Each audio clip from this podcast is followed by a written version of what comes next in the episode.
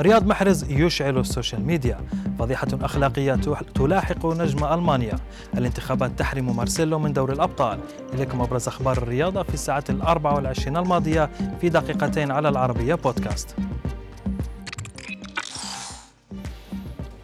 تفاعل رواد ال social media بعد مباراة مانشستر سيتي الإنجليزي أمام باريس سان جيرمان في نصف نهائي دوري الأبطال بعد تسجيل رياض محرز لهدف الفوز ضد الفريق الفرنسي. وانهالت التعليقات والإشادات على اللاعب الجزائري بعد بعد المستوى المميز الذي ظهر به مع كتيبة جوزيف غوارديولا. بدأت اليوم محاكمة نجم منتخب ألمانيا سابقا كريستوف ميتزلدر في محكمة دوسلدورف على خلفية فضيحة أخلاقية هزت الرأي العام في ألمانيا.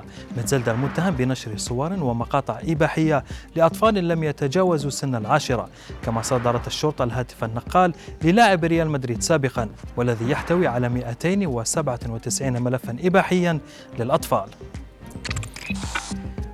في خبر غريب لم يتوقعه مشجعو ريال مدريد مدافع الفريق مارسيلو يواجه خطر الغياب عن إياب نصف نهائي دوري أبطال أوروبا والسبب هو اختياره عشوائيا كمواطن إسباني للتواجد في إحدى لجان الانتخابات الإقليمية التي ستجرى في مدريد هذا الأسبوع. النادي الملكي تقدم باستئناف لدى الحكومة الإسبانية ولم تتم الموافقة عليه حتى الآن. بعد إيقاف مباراة ليستر سيتي وكريستال بالاس بغية السماح للاعب ويسلي فوفانا بالإفطار. تدرس رابطة الدوري الإنجليزي بالتنسيق مع الحكام إمكانية إيقاف المباريات لبضع دقائق حتى يتسنى للاعبين المسلمين إتمام صيامهم. وبحسب صحيفة اندبندنت سيتحدث الحكام مع قادة الفريقين قبل المباريات المسائية للسماح بإيقاف الوقت وإفطار اللاعبين المسلمين.